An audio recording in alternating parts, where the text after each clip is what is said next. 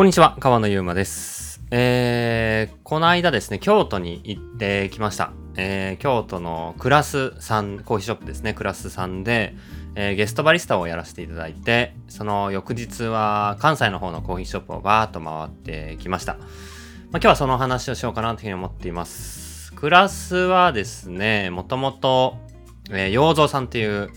えー創業者の方がいて、まあ金融系の会社にいた方なんで、結構コーヒー業界だと僕は面白い入り方というか、まあ、もちろんその後もめちゃくちゃその動き方考え方がすごい好きでずっと見てたんですけど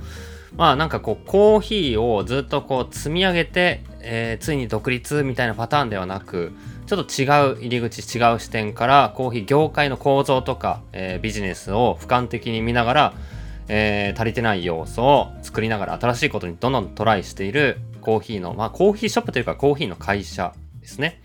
最近だったらバリア VS3 とか僕も家で使わせてもらってる電動グラインダーを、え海外から輸入して代理店として販売したりとかコーヒー豆のサブスクをしたりとか海外の店舗シンガポールとか、えーいろんなところに、えーコーヒーショップを作って、えーそっちでも展開しているという感じでめちゃくちゃなんていうんですかね多岐にわたって広くコーヒー業界に、えー貢献している会社なんですけどもその洋蔵さんといっぱいお話をしたくてトークイベントをセットで、えーゲストバリスタをやらせてもらったという感じで行ってきたんですね。ぜひクラス行ったことない方は行ってみてほしいしめちゃくちゃそのストーリーというかやってることが面白いので見てほしいんですけどまあ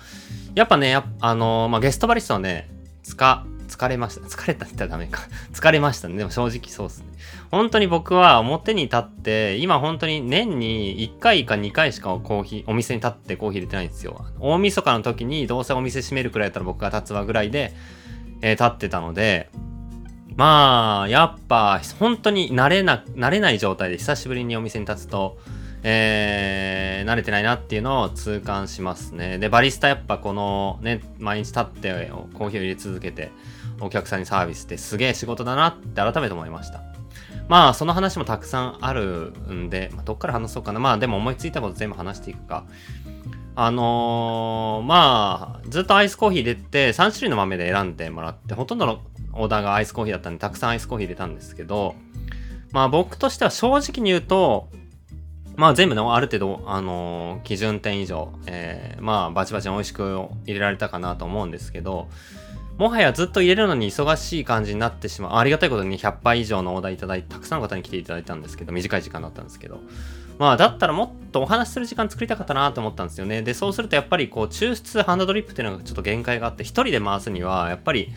限界があったんで、なんかこう、違う抽出方法。例えばバッチブリュー、機械抽出とかにして、調整だけ集中して、まとめてドカンと、えー10杯分作って、提供しながらお話しするみたいなことに、えー時間割けたらいいなとも思いました。でもそれってゲストバリスタじゃないのかもと思ったり、一般的に思うゲストバリスタって、本当にそのバリスタの人が来て、その人の入れる一杯ずつ入れるコーヒーが飲みたいっていう感じで来てくれるんで、期待とそぐわないのかもしれないですけど、僕はやっぱ立つとしたら、入れて一杯ずつ、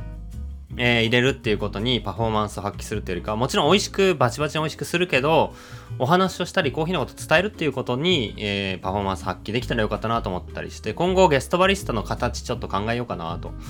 あえてゲストバリスタなのに機械に抽出させる。でめちゃくちゃお話ししてるっていうのも一つまあいい姿なんじゃないかなとも思ったりもしました。そんなこと思いましてそのぐらいまあ忙しくずっとたくさんコーヒー出させてもらいました。めちゃくちゃ楽しかった。し新鮮な機会だったですね。来てくれた方。ありがとうございました。で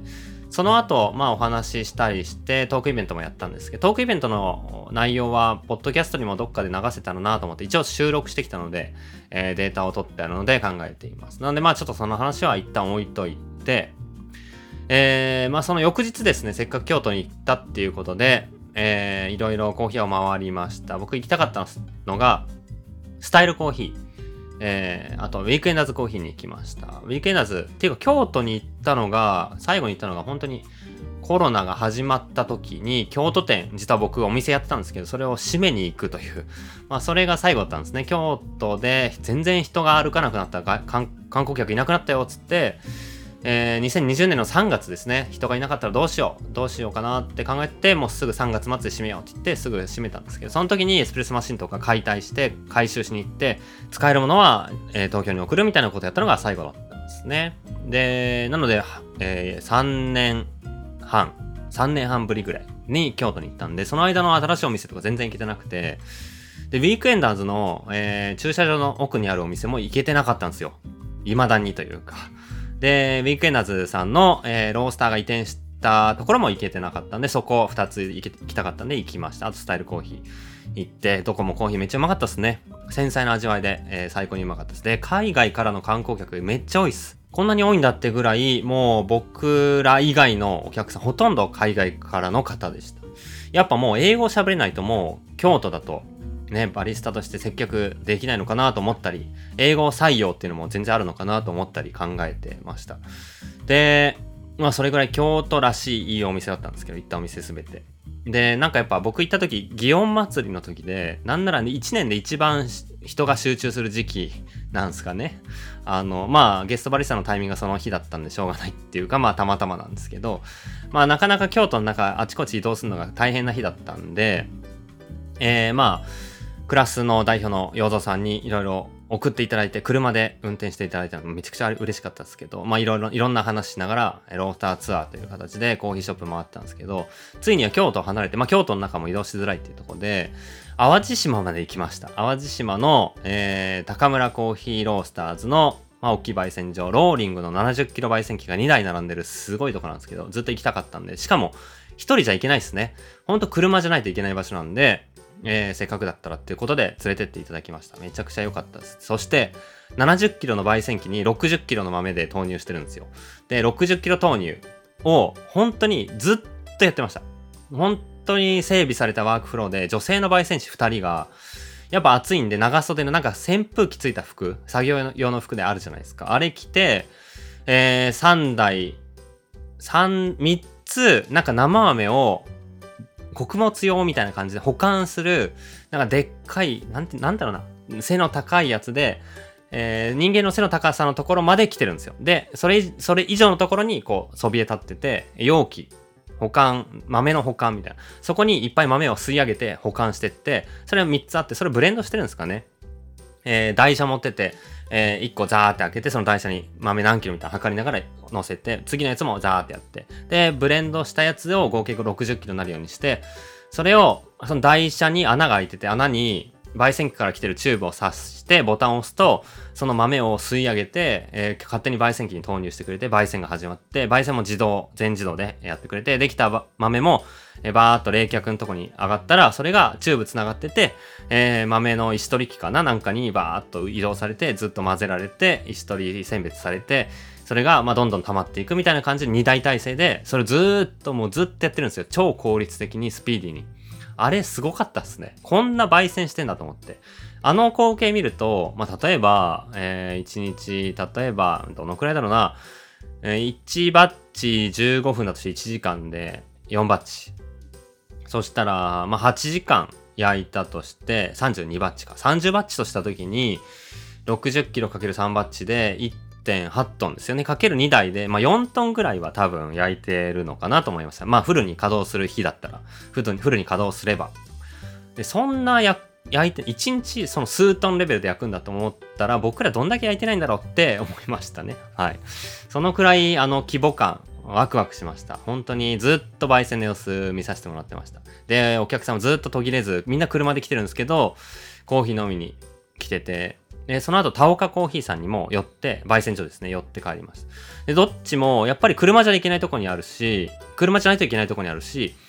まあ、僕らが思って東京でコーヒーをやってるにしては、ちょっと違う立地なんですよね。東京の都心の駅前とか、歩いて行けるとかっていう感じじゃなくて、車で全員来るんですよ。で、その文化って知らないといけないなと思ったし、何しにみんなどういうきっかけで来るんだろうって結構考えました。で、僕は多分、まあ、コーヒーを飲みに来てる。このエチオピアのあの新作の豆を飲みに来ようっていう感じで来てるっていうよりかは、もうちょっと家族、みんなね、あの、ほ、ほとんど95%、99%ぐらいの人が、もう2人以上連れて家族で来てるんですよね。で、やっぱりそれ考えると、あの、まあ、せっかく土日お休みだし、えー、なんかこう、駅前のカフェとか、近くのカフェとか、もしかしたらもう近くにカフェが少ないのかもしれない。っていうとこじゃなくて、あのまあ、ちょっと特別なカフェで、美味しいコーヒー飲みながら、なんかお話しよう、のんびりしよう、みたいな感じで、時間を過ごしに来てるっていうふうに思いました。そういう意味で、コーヒー屋っていう存在は、コーヒーを目的にしてもらうお店にもなるんですけど、そのスタイルを超えて、まあ、やっぱり時間を提供する時間、まあ、空間含めて時間を提供するお店だなと思いました。これは、まあ、オーストラリアのメルボルンのコーヒーの消費の仕方を見ても、そう思っていて、まあ、お客さんは、じゃあ、あの豆のこの抽出、この店のこれが良くてっていう、コーヒーの液体とか、まあ、コーヒーを目的にしてきてるとは思わない。まあもちろん飲みに来てるんですけど、なんでまあコーヒーはの目的っちゃ目的なんですけど、コーヒーがある時間、コーヒーがあることでその日頑張れる。コーヒーと共にと友達と会話する。みたいなのを、まあ、みんな目的にお客さんは来ているし、そういったテンションで、豆の話、メルボルンとか行っても全然聞かないんですよね。この一名こんなプロセスでとかあんま聞かなくて、あ、爽やかっす、みたいな感じで、バンバンもう飲まれて、そのぐらいコーヒーっていう、スペシャルティコーヒーっていうものが日常に溶け込んでるとも言えるんですけど、やっぱりどこを見ても、その、豆で人を呼び寄せる、コーヒーというもので、ものの消費が、えー、中心になってるかというと、そのものを、えー、介したものが付随する時間の消費だなと思いましたね。だから、家族で友達と、えー、一緒に美味しいコーヒーを楽しむっていう、そんな時間を提供するっていうことに、フォーカスするって考えると車での移動っていうのは全然ありだし、えー、サービスの仕方とかお店の作り方も変わってくるだろうし、えー、まあそういう文化って本質的だし、まあコーヒーやカフェとしてのあるべき姿だなと思ったりして、まあ当たり前なんですけどね。でも、コーヒーを東京でやってると、やっぱコーヒーコーヒーしちゃうんで、いいことなんですけどね。でも、まあ当たり前だけど、大事なことだなと思いました。ね、そんなところでやっぱ時間、どんな時間を過ごしてもらえるんだろう。僕らはコーヒーとともにどんな時間が提供できるんだろうってことをちょっと今後お店を作るときには考えないとなとも思ったりしました。まあその辺がなんかね、東京でコーヒーやってると、コーヒーショップというものとカフェっていうものってなんか違うものとしてやる側も捉えてるし、違うものっていうプライドがあったりするなって思うんですよ。コーヒーショップあくまでコーヒーが中心にあってコーヒーの店ですって感じ。カフェはやっぱりなんかうーん、お菓子があって時間を過ごしに来てるっていう感じ。で、コーヒーを伝えたい。コーヒーの熱量が高いプレイヤーほど、いや、その時間を潰しに来てほしくないな、な、というか、コーヒーを目的にしてほしいな。コーヒーを伝えたいなっていうものが主体になっていくんですよね。で、これは、いいことでもあるんですけど、職人としては。でも一方で消費文化を考えると不自然なところもある。そこだけを求めてる人は意外と少ないよ。もっと気軽に時間を過ごしに来た延長線上にうまいコーヒーがあればいいんじゃないかっていう捉え方もあって、なんかこの、ものをどこまで打ち出したいのか、ものをどこまで目的にしてもらえるのか、もしくはものが、えー、後で伝わればいいんじゃないかっていう考え方も、まああって、その辺のなんかね、うん、プライドと許容と、柔軟性と、まあどんなお店作り、どんなターゲットの人に広く狭く伝えたいのかみたいなとこで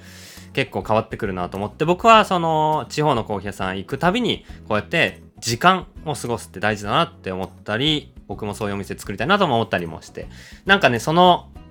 両方の両立難しいですよね。クオリティ、コーヒー、もの、ファーストであるっていうことと、あくまでそれはサブ的な目的でまあ、うまけりゃ良いというか、うーん消費、消費してもらえればいいというか、目的は時間にあるっていうか、まあ、そこのどっちを優先度高くするかみたいなとこがコーヒーの色としても出てくるなと思ったりもしてますね。皆さんどう思いますでしょうか？普段行くお店どんな目的でコーヒー屋に行きますか？なんとなくそんな風な刺激になったとてもいい機会だったので、行ったお店、全部良かったですね。はい。本当に地方に行くたびにこうやってその土地にあるコーヒー屋に行けてワクワクするし、えー、これから頑張ろうと思ったりするので、京都でゲストバリスタやったのがきっかけでしたけども、良かったです。また地方で何かイベントやれたらやりたいなと思いますし、コーヒー屋もいろいろ回りたいと思っております。そんなお話でした。